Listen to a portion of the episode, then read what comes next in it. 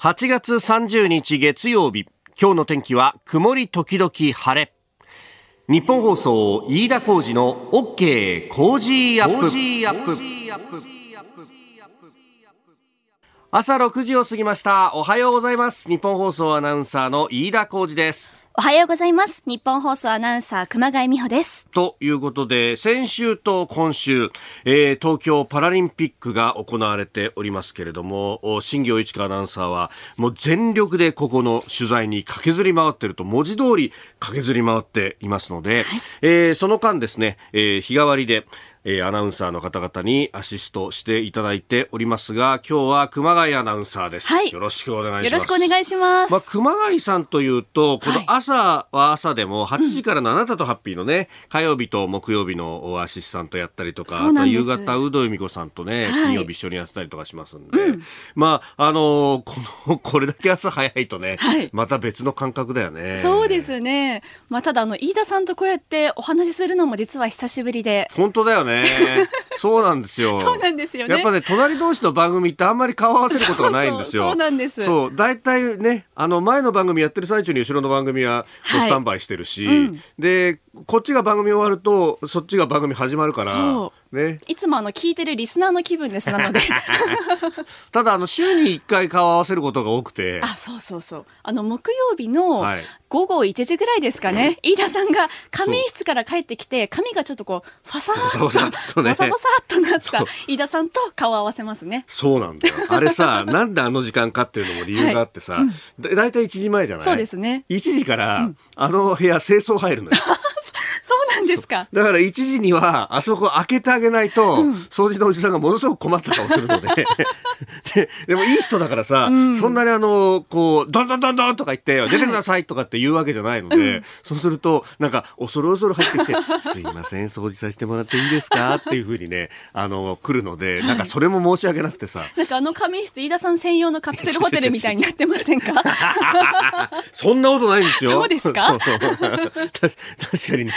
だんだんカスタマイズしてって。いつも飯田さんがいるなっていう。そうなんだよ。いや、もう本当お疲れ様でございます。いやいや、とんでもないです、とんでもないです。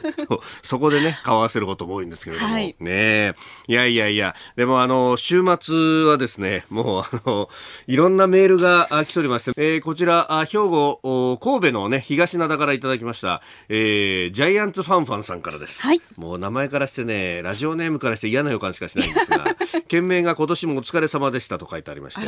田さん、今年もセリーグを盛り上げてくれまして、ありがとうございました。いつもはゴールデンウィークまでですが、今年は少し長めに盛り上げてくれましたね。今年のお役目も終わりましたんで、まあ、あとは下でゆっくりしてくださいね。という、61歳男性の方から。はいそうなんです。いよいよですね、えー我がタイガースが首位を陥落したという、はい。えーこの3連戦3連敗ということでありまして、えー歴史的陥落というふうにデイリースポーツはですね、え えー虎が号泣している絵を描いておりますが一気に3位に落ちたっていう、えー昨日のこのちょうど試合が終わる頃にですね、えーツイッターのタイムラインが一瞬盛り上がったりとか、はい。えーその時間帯のタイミングでメールをいっぱいいただいたりとかですね、えー皆さん気にかけていただいて、ですねありがとうございます。朝から飯田さんずっとぼやいてますからね。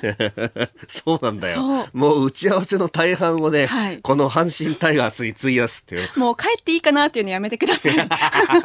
もう帰っていいよね、本当ね。始まったばっかですから。もう昨日もさ、もう、虎版の知り合いの記者とさ、はい愚痴を言い合うとかさ、えーどうなってるんだみたいな話をね、したりなんかしてますけれども、そうなんですよ。もうね、え、えーまあ、あー 人生食あれば楽ありというところが非常にわかるというね、大変失礼しました。えーということで、まあ、この後8時まで生放送です。あなたの声を届けます。リスナーズオピニオン。この OK 工事アップは、リスナーのあなた、コメンテーター、私、だ、熊谷アナウンサー、番組スタッフみんなで作り上げるニュース番組です。えーぜひメールやツイッターでご意見をお寄せください。えー6時半過ぎには、東京パラリンピックレポート、新業アナウンサーが伝えてくれます。えーそして今朝のコメンテーターは、評論家、宮崎哲也さん、7時少し前から登場、大阪関西支社からの、えー登場となります。えー取り上げるニュース、7時最初初は新型コロナについて大阪吉村知事が臨時の医療施設、まあ、いわゆる野戦病院的なものを作るという整備する考えを示しております。それから自民党総裁選についてさらにアフガン情勢。それから7時26分ごろ教えてニュースキーワードの時間ですが今週はですね今日8月30日から防災週間ということで1週間にわたりまして NHK 民放連共同キャンペーンラジオの証言災害を語り合うをお送りいたします。1週間にわたって災害の経験今後の備えについて全国各局のアナウンサー記者の皆さんにお話を伺っております。えー、今朝はですね北海道 STV ラジオの永井公彦アナウンサーに伺っております、えー、北海道全域でブラックアウトも発生したあの北海道胆振東部地震。えー、あれからですね9月6日で丸3年を迎えるという節目でもあります、えー、長井アナウンサーにですね、えー、直接取材をしてまいりました。その模様をお聞きいただきたいと思います、えー、そしてスクープアップ7時40分過ぎですがアメリカ経済 FRB のパウエル議長が量的緩和の縮小を年内に開始ということを話したというニュース、まあ、経済について伺ってまいります。今週は千葉県市原市姉崎にあります大正15年創業日本古来の伝統製法を守る獅子倉豆腐店から、お豆腐と揚げ物の定番商品詰め合わせセットを毎日抽選で5人の方にプレゼントします。国産大豆を日本古来の製法、ふりかけ式で作った絹ごしより柔らかでとろける食感の特選木綿。イソフラボンが豊富で甘みのあるお豆腐系オーソデフリを使用した特選絹。そして生揚げなどの揚げ物はすべて手揚げ。一つ一つの見栄えは異なりますが、これもふんわり柔らかな食感を目指したものです。特選木綿と特選絹、2種類のおぼろ豆腐に生揚げとがんもどき、油揚げをセットにしたししくら豆腐店定番商品詰め合わせセット。今週毎日5人の方にプレゼントです。ご応募の際、ご応募の際は必ず電話番号もお書き添えください。また、 Cozy up の番組ホームページにもプレゼント応募フォームがあります。そちらからも応募できますので、ぜひご利用ください。いただいたオピニオン、この後ご紹介します。本音のオピニオンをお待ちしています。ここが気になるです、えー、スタジオに長官各紙が入ってまいりました、えー、今日のまあ一面トップはバラバラという感じですが、まあ、ただアフガンの、ね、情勢を一面トップに載せているところが多いですね、えー、朝日新聞カブール住宅街で爆発子供を含む数人死亡との情報と、えー、アメリカ軍はあ報復の空爆をしておりますが関連は不明だということです、えー、それからそのアフガンに関して、えー、アメリカのバイデン大統領が空港への再攻撃の可能性が高いと、えー、言っているということ。毎日新聞一面トップです。アフガン首都アメリカ大統領警告、えー、そして、えー、産経新聞はアメリカ報復継続を表明ということで、えー、首都で車両を空爆軍が発表したと、うん、いうことが書いて、えー、あります。まあ、これに絡んでですね産経新聞は法人の退避について、えー、首都陥落早く誤算ということ今月上旬から準備はしていたが海外の民間機使えず空港に2日足止め、えー、惨劇を目撃と、えー、いうまあ、この一連の、ね、オペレーションについてが書かれております。ということで、まあ、初動の部分の、えーまあ、誤算とかあるいは、えー、民間機が使えなかった等々というあたりが書かれておりますけれども、まあ、現地もうちょっと早くオペレーションしてればというところは、まあ、ありましたがうん、まあ、その辺は、ね、今後また検証が必要になっていくところなんだろうと思います、えー、それからコロナについては東京新聞1都3県今月31人ということで自宅療養中の死亡が相次いでいるということをトップに挙げております、えー、そして読売新聞の一面がちょっと気になるんですがあ侮辱罪に懲役刑導入という刑法改正諮問へ、えー、ネット中傷対策ということであります、まあ、あのネット上での誹謗中傷の問題というのは、まあここへ来てというか前々からずっとこう問題にはなってたところですけれども、えー、まあこれをこうどう防いでいくのかというところで、まああのこれまでですと名誉毀損罪、えー、を問うというところで、えー、ありましたけれども、えー、これはあの具体的に事例を示して、えー、社会的な評価を貶めるということを、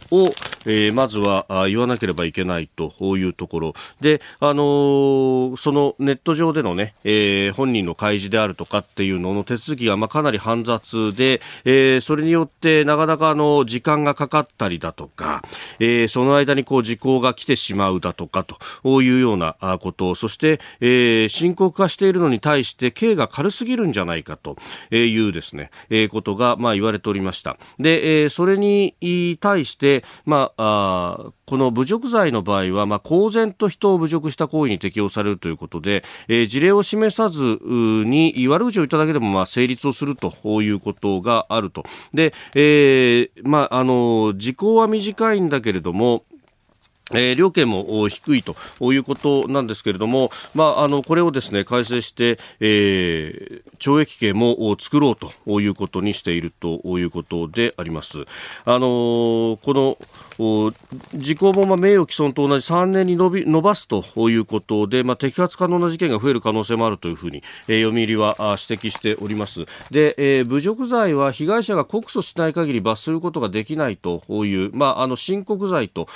いう規定されている犯罪だということなので、えー、まあ、被害者がまずはあ行動を起こさなければというところで、えー、まあ、被害者救済のこう意味もあるんだということも言えるかもしれません。で、他方ですね、じゃあこれがあの、えー例えば公的な機関、あるいは政治家に対して、えーあの、ネット上での、まあ、言説に、これが適用されるかどうかというようなあたりが、まあ、ポイントとなってくるんだろうと。まあ、おそらくはその申告罪であるというところで、まあ、これ、えー、まずはですね、えー、まあ、あ被害者からの告訴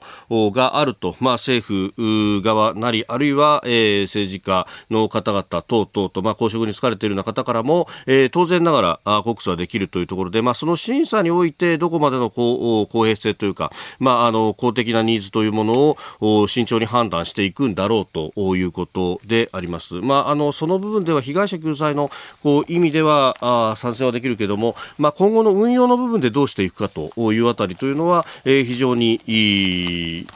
注目していかなければならないんだろうと思います。まあ、というのも、まあ、これ、当然ながら言論の自由とのバランスということには当然なってくると。まあ、もちろんですね、えー、ネット上でその口汚く罵るであるとか死ねとかそういうことをですね、平然と書くということ、えー、そのものは、えー、何らかの、こう、きちっとした、うん、規制なりというものをしないと野放しにするわけにはいかないというところがありますが、まあ、あの、他方、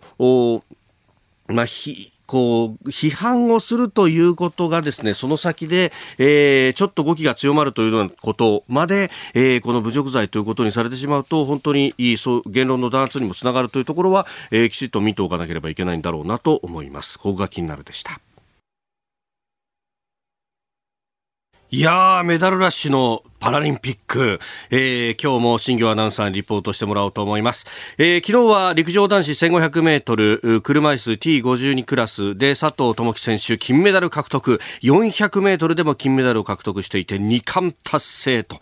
えー、国立のセンターポールに日の丸が上がるっていうのはね、えー、オリパラ含めて初めてという快挙であります。えー、それから、えー、上与那原弘和選手銅メダル獲得、えー、競泳男子100メートル平泳ぎ知的障害クラスでは山口直秀選手、えー、金メダル世界記録更新、えー、柔道女子70キロ級視覚障害、えー、小川和沙選手銅メダル、そして車椅子ラグビー、えー、日本2大会連続の銅メダルでありました。では、新業アナウンサーに聞きます。新業さんおはようございます。はい、おはようございます。飯田さん、熊谷さん。おはようござい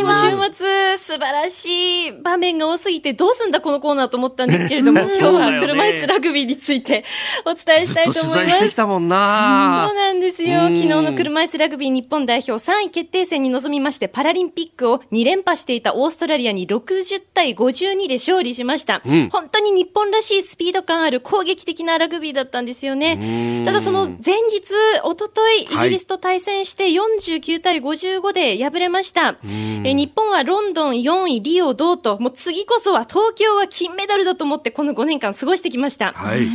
えー、あの選手の中にはこうアメリカの車椅子ラグビーのチームに所属してこう修行したりですとか、どうしたら金に届くのかって、すべての選手が必死に考えてここまでやってきたんですよね。でコロナ禍ではアメリカにいるケビン・オアヘッドコーチとオンラインでつないで一緒にこう練習を見てもらうそういった形で工夫しながらも取り組んできました、うん、やっぱりこう選手も監督ももうみんながスタッフ含めて、もう取れる金取るぞってこう信じてたので、うん、やっぱりそのイギリスに敗れた喪失感ってすごくて。はいその試合後ですね、いやそうなんですよ、ケビンヘッドコーチ、その取材陣の前でも我慢できなくて耐えられなくて涙していてもうおえつというかもう声にならなくてもう日本の皆さんに金メダルをお届けしたかったけれども申し訳ないと。で通訳している方も泣いてたんですよね。そうか。池崎選手もさもううつむいてね。ずっといやそその悔しさってものはもうなんか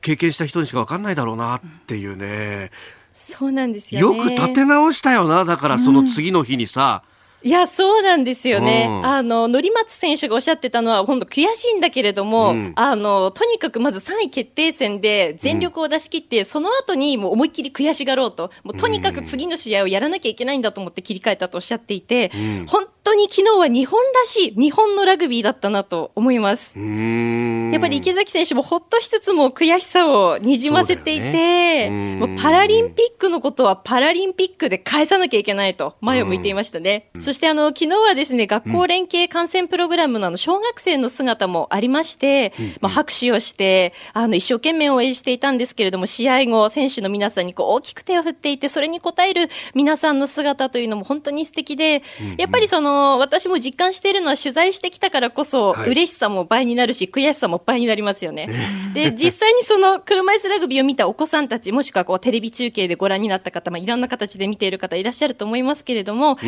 ァンがこうより増えていって、うん、ここからの日本代表の歩みというのをこうさらにこう知っていただけたら、きっとパリパラリンピックで喜びの倍返しできるんじゃないかなと思います。はい。まだまだ宿題として取っとくんだという感じだね。うん、そうですね。うん。いや、しんさん、あの、あと一週間、はい、ね、体調気をつけて頑張ってね。はい。頑張ります、はい、楽しみにしてます。どうもありがとうございました。朝から。ありがとうございました。新業アナウンサーパラリンピックレポートでした。さあ、あのー、8月30日の放送でございます。まもなく9月。まあ、ここでね、生活変わるという方もいっぱいいらっしゃると思います。先週、先々週か、宮崎さんご登場いただいて、エンディングで、あの、仕事についてのね、お話もありましたけどそうそうそうなんかね、だから、えっと、少し仕事を、はい、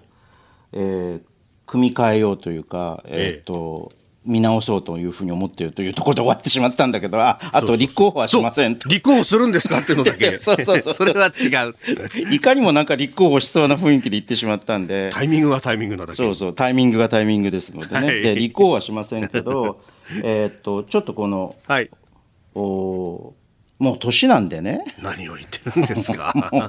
還暦ですよ、もうすぐ。そうなんですね。そうそうそう。だってもう59だもん、俺。おもうちょっとこう、えー、ちゃんとね残る仕事をやろうというところが出てきたんで、はい、まあ、仏教の本を今3冊抱えてるんでこれのうちの少なくとも1冊は年内にだあの脱行しなきゃいけないということがあって週末は開けたいと。いうのがあってあと、まあ、要するにその今やってる番組はちょっとね、えー、雰囲気が変わってきたんで、えー、っと自分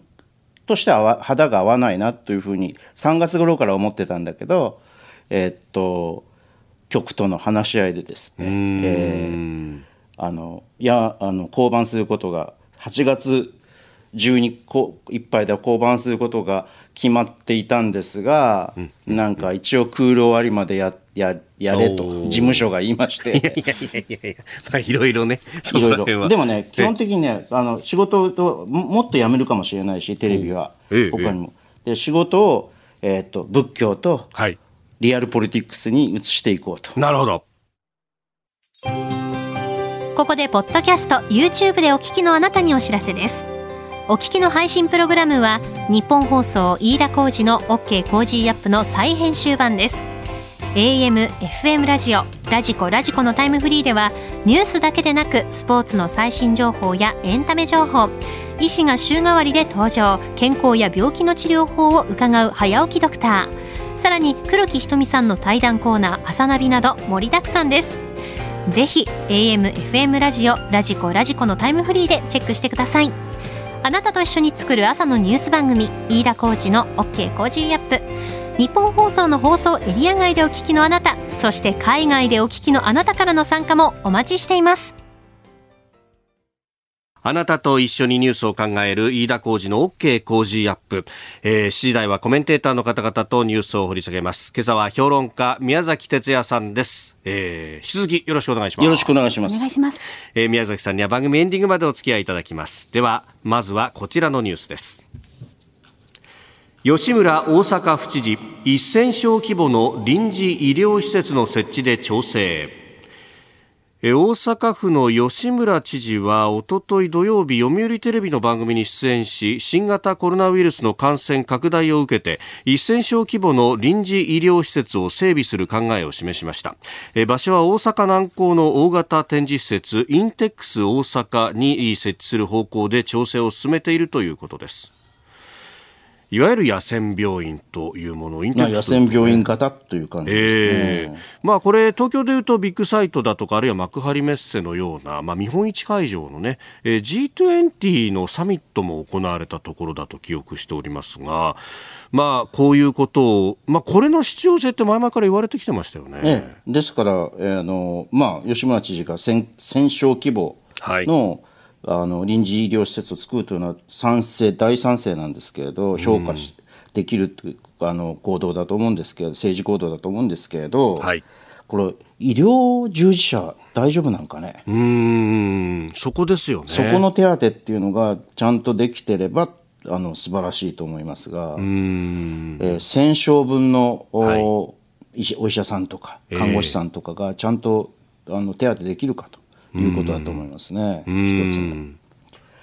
ただね、まあ、はい、あの最近よくあの思うんですけど、えー、こう、えー、まああの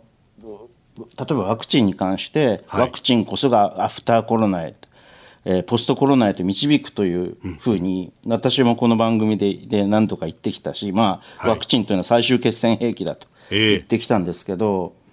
どうもね、最近もうちょっとダークサイドの未来というのが考えられるんじゃないかというふうに思い直してきたところがあるんですよね。はい、それはね、やっぱイスラエルの状況を見てると、えー、十分にワクチンが果たして私たちが期待するような、直ちにアフターコロナ、はい、あるいはポストコロナに結びつくような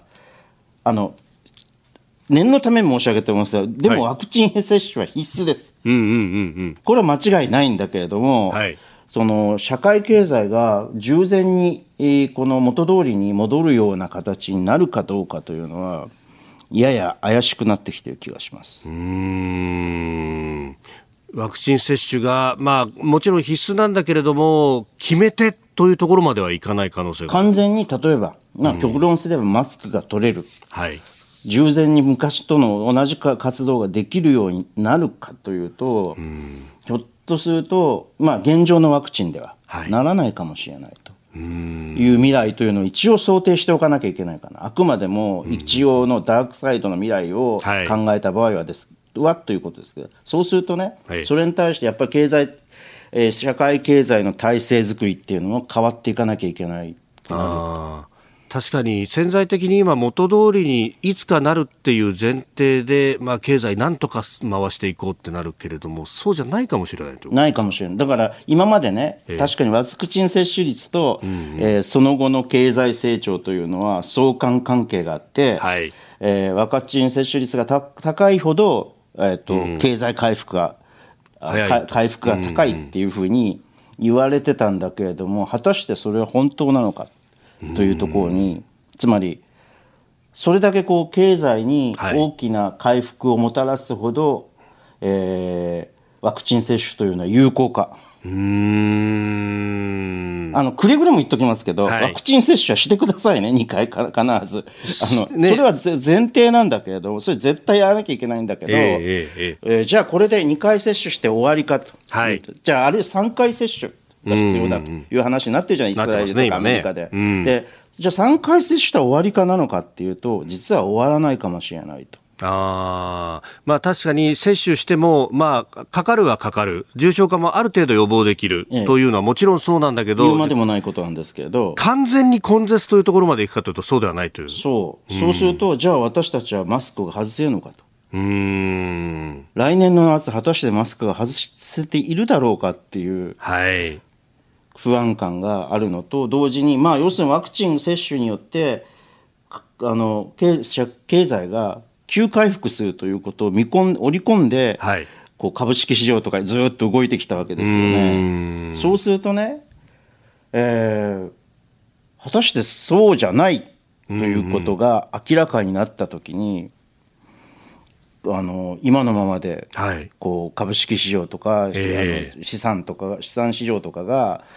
ああの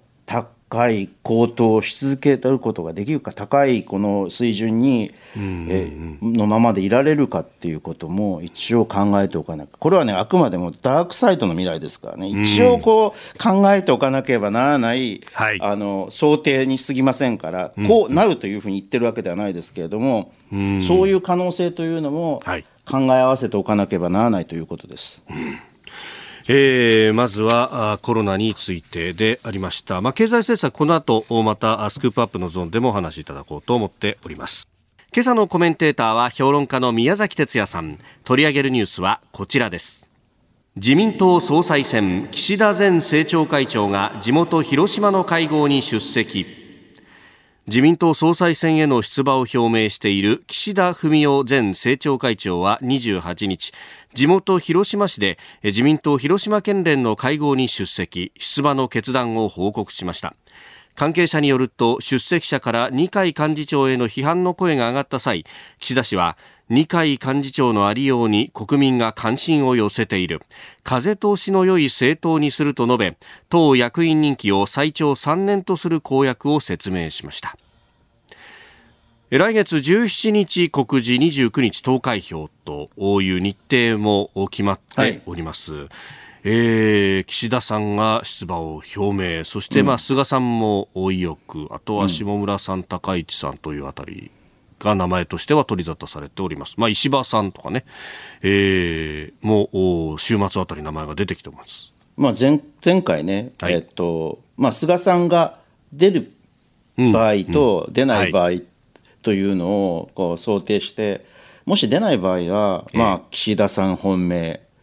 対抗菅さん、あ菅さんじゃない、えっと、石破さん。石破さんと、はい、おっしゃってました。というふうなことを言ったんですけど、まあ、石破さんはね、まだね、うん、出られるかどうかは、これはね、要するに推薦人が集まらないのではなくて、はい、彼の発言の筋問題があるんで、ほうほうほう。ほら、だからさ、コロナ禍だから、はい、フルスペックの、ええ、あの総裁選やるべきじゃななないむしろ無投票でやるべきだみたいなことを言ったでしょうおっしゃってましたね、はい、あの発言、一体どうなるのかっていう話があって、なるほどやっぱりね、石破さんっていうのはね、ちょっとこう、政局に対する読みっていうのがね、浅いんだよね。うん。そうか、その発言が後々聞いてくるっていうことがあるんですね。だからあ、あの時点では、曖昧な態度、曖昧戦略をと取っておけばよかったのに、あそこまで踏み込んだ発言をしてしまうから、はい、ちょっと困ったなという困って言っておられるのではないかと。でもまあ最近はまた態度を少し変えられてきたようで。まあね、あの出ろというね、どうどうだっていう声が結構上がってきてるんだというお話をね、週末されてましたそうそうそうそうそう。で、えっ、ー、と、ね、修正お、お立場を修正して、はい、だられるのかもしれないなというふうに思いますけど、まあ一応にしても岸田さんですよね。岸田さん。はい。まあ政策がどういうふうになるのかっていうのは、興味深いんですが、まああのー、財政出動が、はい、このあの経済対策が数十兆円は必要だとかっていうようなことは発言されたとも、うんうん、報じられているので、そうですね、なんか従来のこう緊縮、はい、財政均衡主義的な立場はお変えになったのかなというふうな気がしますが、まあ、それはそれで結構なことなんですけれど。はい、うんまあ、とりあえずこう積極的な、ね、焦点はやっぱり二階さんに、ええ。ー、標的を絞られたみたいで、えー、二階さんをおどうするかと、はい。まあ、岸田さんはもうね、この1期1年で連続3年までという役員任期を設定すると、もうそうすると、ね、二階さんとしては、俺のことかってなりますね。うん、だからまあ要するに菅さんの菅さん自身というものに対する批判ということではなくてその足そこで足場を支えている二階さんに照準したということなんでしょうね。うん。うん。あそのあたり結構こう党内はまあ二階さんへの風当たりいろんなね選挙区調整だとかも含めてまあ不満を持っている方は多いというような報道もありますよね。まあ、そこをこう汲み取ろうとしているとということですよね。あの石破さんほど党,、はい、党員票、党友票と党員党友票っていうのが、えー、例えば圧倒的に岸田さんにそうここが偏るということはないと思われるわけ、現状ではね。はい、と、菅さん対岸田さんだったら、えー、まあ、大体今のところ、あの互角か、64ぐらいで菅さんが勝ってるか、そんな程度だと思うんだけれども、あの党員と,、はい、と議員票だととということになったただし、党員票が、はい、党員党員票があの、例えばですよ、例えば岸田さんにガサガッというふうに、えよあのあれすると、集中すると、議員票ももう選挙前ですから、はい、議員票もあの確実になびくことであろうと。だから圧倒的に勝たなきゃいけないんだよね。ああのー、かつてのね、それこそ森喜朗さんが退陣されるというところの総裁選は、まさにそれでしたもんね。ええ、地方票のなだれ打ちからの小泉さんへぐっと寄る寄ると。そう、小泉純一郎氏にね。はい、うんそういう形でだったでしょだからそういうことの再再来を再開を再来を目指すためにはやっぱり、えっとまあかなりの数で党員票党友票で勝たなきゃいけないということになりますよね。これ、まあ、現状の構図でというこう過程はありますが、もしそれをこう岸田さん狙うとすると、ちょっとキャラ変更みたいなものも含めてやらないとって、ね、ただね、最近ね、はい、あのちょっと顔つきが変わってますか？強くなってきたというかそういう感じはする。ちょっと気弱なこうほら、宏池会にありがちなさ、お公家さん的なところがあったんだけれど、少しね厳しい顔つきが見えるようになったかなという戦闘モードみたいな政治闘争をやろうというですねそういう域が出てきたのではないかと思います。ただまああの先ほども言ったように、はい、党員党友票が一つのポイントになるとするならば、ええ。えー、そうなると今度はやっぱり石破さんが出るかどうかと。はい。いうことが焦点になりますよね、まあ、各社ね、いろんな世論調査やってますけれども、次の総理の顔というと、まあ、この石破さんであったりとか、あるいは河野太郎さんというような名前がね、えー、まあ、河野太郎さんはね、何度も言いますけど、はい、麻生さんがなかなかうんと言わないので、あのまだハードルがあるんじゃ高いんじゃないかと思います、まあ、あとは高市さんもいらっしゃるしね。はい、でえー、菅さんはね、じゃあ一体今何にこうあの注目してるかというと、はい、やっぱ東京がピーコロナ新規感染者数がピークアウトしたかどうかなんですよ。はい、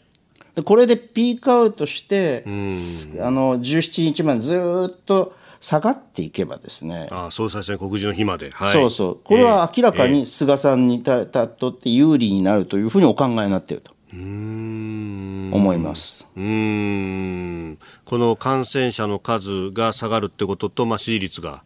まあ、連動するとも言われてますもんね。ええ、ですから、最新の日経新聞の世論調査では、はい、えっと、横ばいになってきてます、ね、横ばいでしたね。はい、えっと、他社では毎日新聞だったかな、さらに続落している、あの、のもあったけど、とこもあったけど、日経新聞では横ばいになってきている。はい。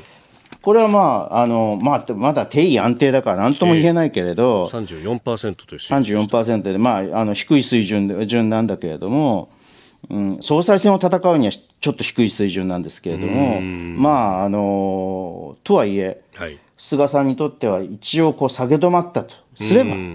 あの嬉しい数字ではないでしょうか。そうすると、ここからあと2週間ぐらいで、この数字がもう少し持ち直してくればっていうそういうことです。というのは、やっぱりね、あの自民党が行った重点選挙区調査に基づく選挙予測というのがですね、はいかなり厳しいものだったと。わけですね。なるほど。まあ、前回の選挙でもう結構伸びきるぐらいに取っているだけに、まあ、うん。減らすだろうと言われて。いや減らすのはもう間違いないんですけれども、まあ、それが20なのか30なのか50、60までいっちゃうのかというような。下手すりゃ70とかっていうようなですね。おそうすると単独過半数もどうかっていうような。いうようなですね。そういう水準の、うん、おそういう懸念もあるという中でですね、えーえーはい。えー菅氏の去就というものはおそらくは私は、えー、ピークアウト新第5波がピークアウトしたかどうか。ということになると思います。ただこれは時間差があってね東京は確かにピークアウトの兆しは見えていくんだけど、地方は見えてないんだよね、はい、まだ。そうですよね。で地方もそうだしね東京以外の1都3県の3県の部分だってまだまだっていうようなそうそうそう。ところもあるわけですよね。そうだからそこを全体として見なければいけない本当に全体としてピークアウトしたかどうかっていうのは見なければいけないところですけどね。うんこれ宮崎さん、あのまあ、二階さんのがこれ問い沙汰されているという中で例えば、まあ、かなり禁じ手ではありますがそのじゃ幹事長のポストを先に確約することによって菅さんの支持を上げるみたいなことっていうのはあり得るんですかね？今この段階で二階さんを切るということはないと思いますけどね。菅さんが。菅さんはある意味そこが、まあ、一番の頼りの部分でもあると。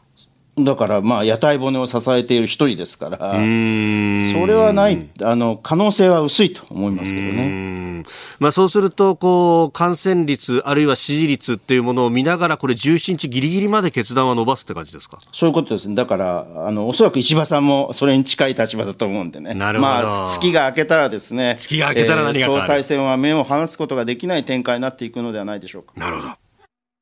今週この時間は今日から9月5日までの防災週間に合わせまして NHK 民放連共同キャンペーンラジオの証言災害と語り合うと題しまして1週間にわたって全国各局のアナウンサー記者の皆さんに災害の経験今後の備えについて伺ってまいります、えー、今朝は北海道 STV ラジオで朝の情報番組北海道ライブ朝耳を担当されている永井公彦アナウンサー、えー STV ラジオに直接伺いましてお話を伺ってまいりました。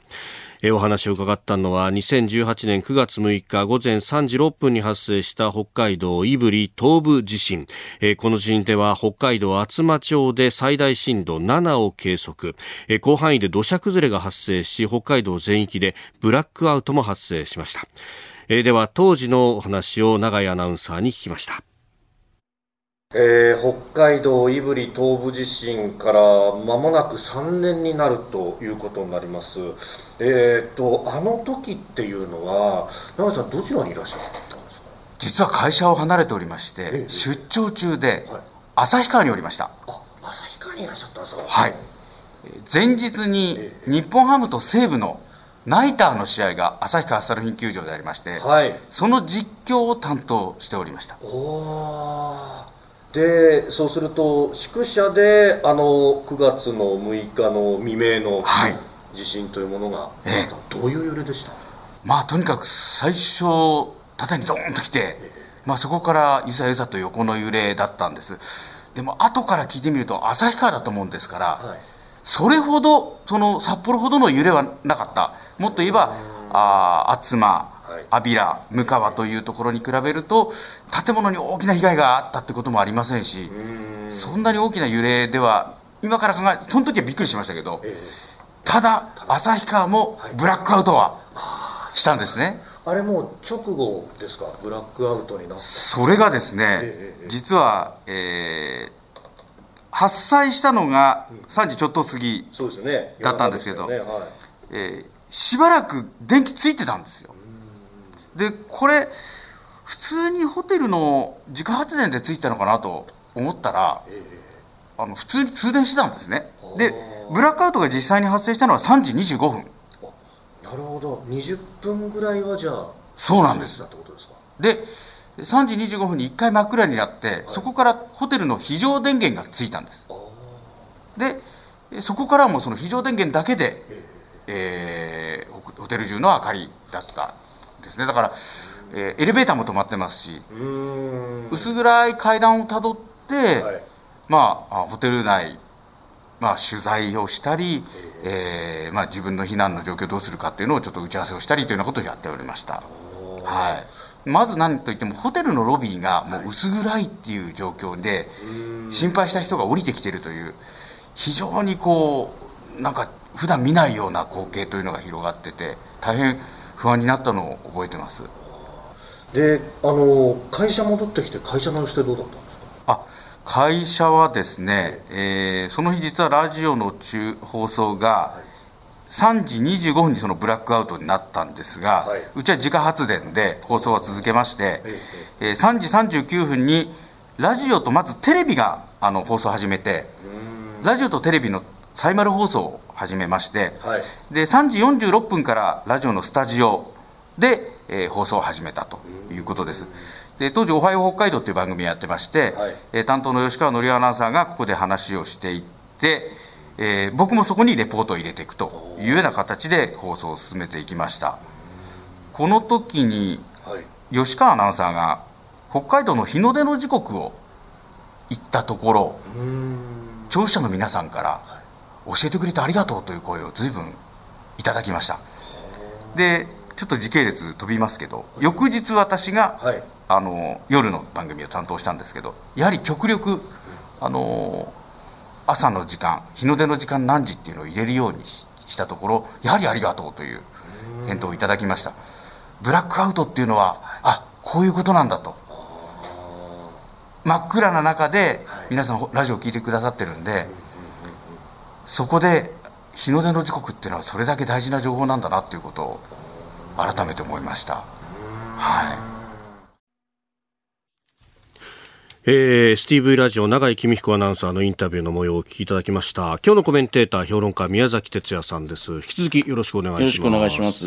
えー、永井アナウンサーのねインタビューの模様をお聞きいただいておりました、はい、まあブラックアウトという事象がまあこの地震、うん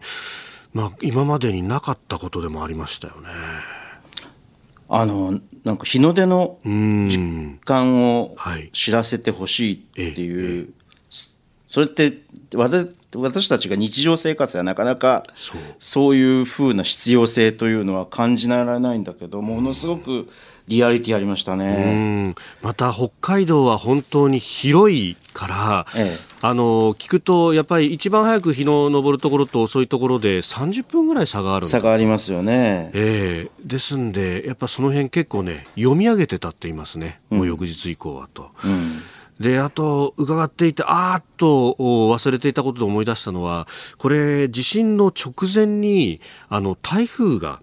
えー、北海道を襲っていたと、はい、でその台風っていうのがあの台風21号、うんうん、あの関西空港のところにタンカーが橋にぶつかってって、はいえええ、あの台風がその後北海道にやってきていたのがそのタイミングだったそうですね。ですね。なので、まあ、相当こう、あのー地面がね、はい、あの緩んでですねあ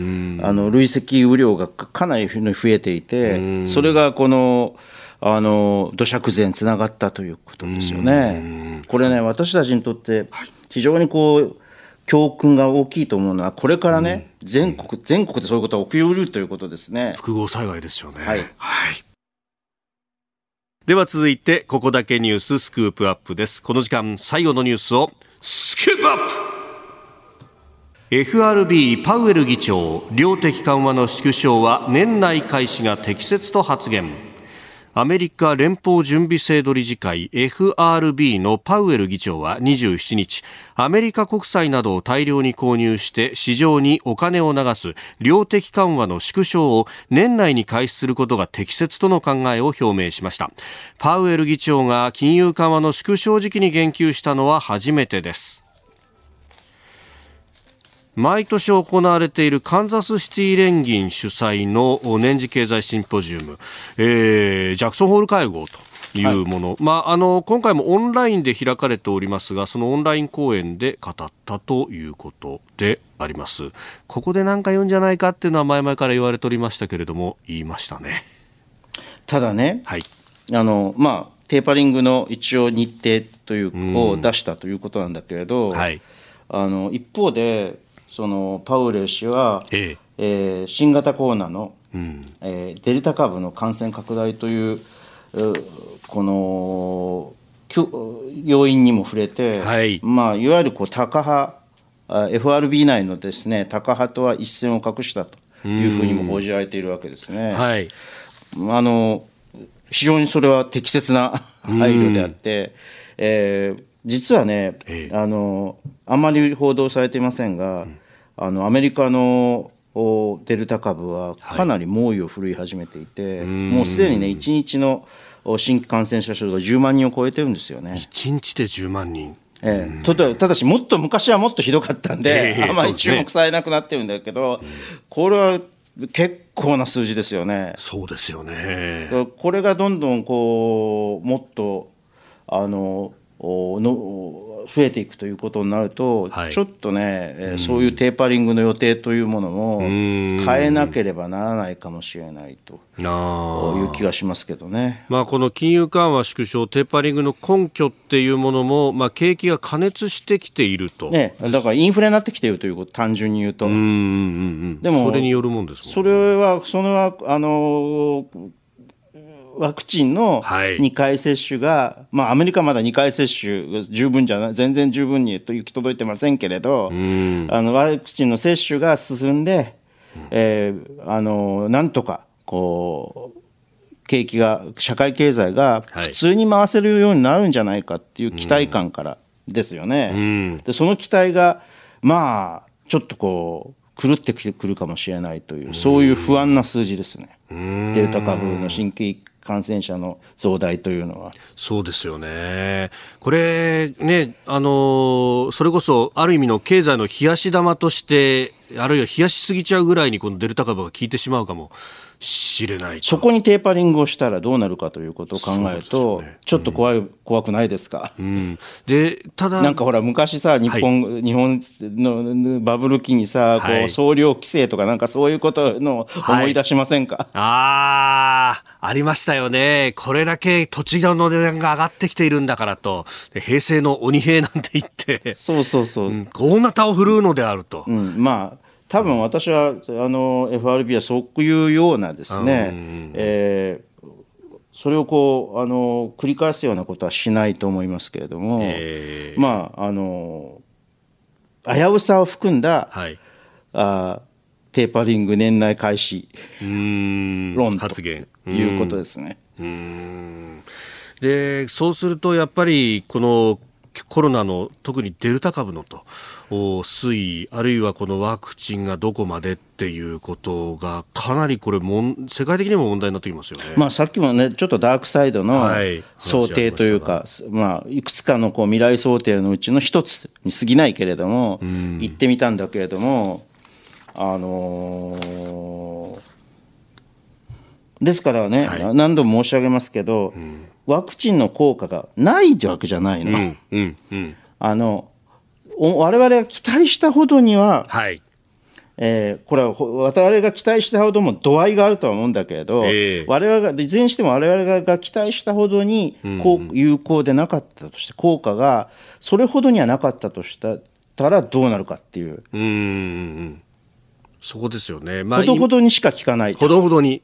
まさに今までは、まあ、丸腰で戦わざるを得なかったところが武器一つはこう確保できたワクチン、ええ、ただそれが終戦まで向かうかというとそうではなかった可能性が出てきたということですね。そうだからそういう意味ではあの何度も申し上げますけれど私はえーと、接種というものが2回接種というものを進めていく必要が日本はなおあると思うんです、うん、で最近若い人たちもね、ね、接種しようとしているらしいから大変いいことだと思うんだけれども、はい、あのだからそれに水を差すつもりは全くないの、うん、ただし接種したとしても、はい、うん、十分なこう社会経済を完全に元にに戻せるような十分なあ効果がなかったらどうするかということを考えなきゃいけないと。そうすると次は期待がかかるのは特効薬ということになりますか、ね、特効薬ということですね、まあ、あと3回接種というのも日本でもやらなきゃならなくなるかもしれない、えー、なんか10月、11月からそうです、ね、えー、と河野さんが、うん、あ一種混合の検討を指示したというあの記事も今日出ましたけれども、出てますね、交差接種なんていう話ですね。交差接種で3回接種やる、うん、まあ、そういうことも視野に入れながらですね、うん、果たしてこの戦戦いにですね我々は本当に勝つことが完全勝利することができるかと。もしできなかったとしたら、はい、じゃあどうその後どういう社会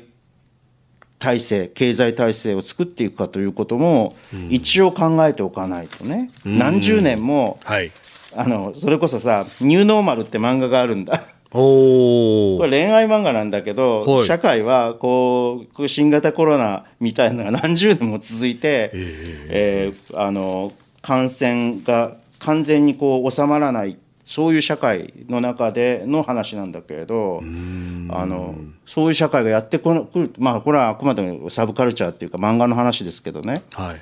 あのそういうことも考えておかなければならないかもしれない。視野に。ずっとマスクをつけたままの生活が続いてそして基本的に移動があまりできなくなってというようなこれ人間の心理に与える影響とかっていうのも相当大きいですよね。だからねそうなってくると我々の考え方っていうものを、はい、社会に対社会や生産活動に対する考え方っていうものを根本的に変えていかなきゃいけないかもしれない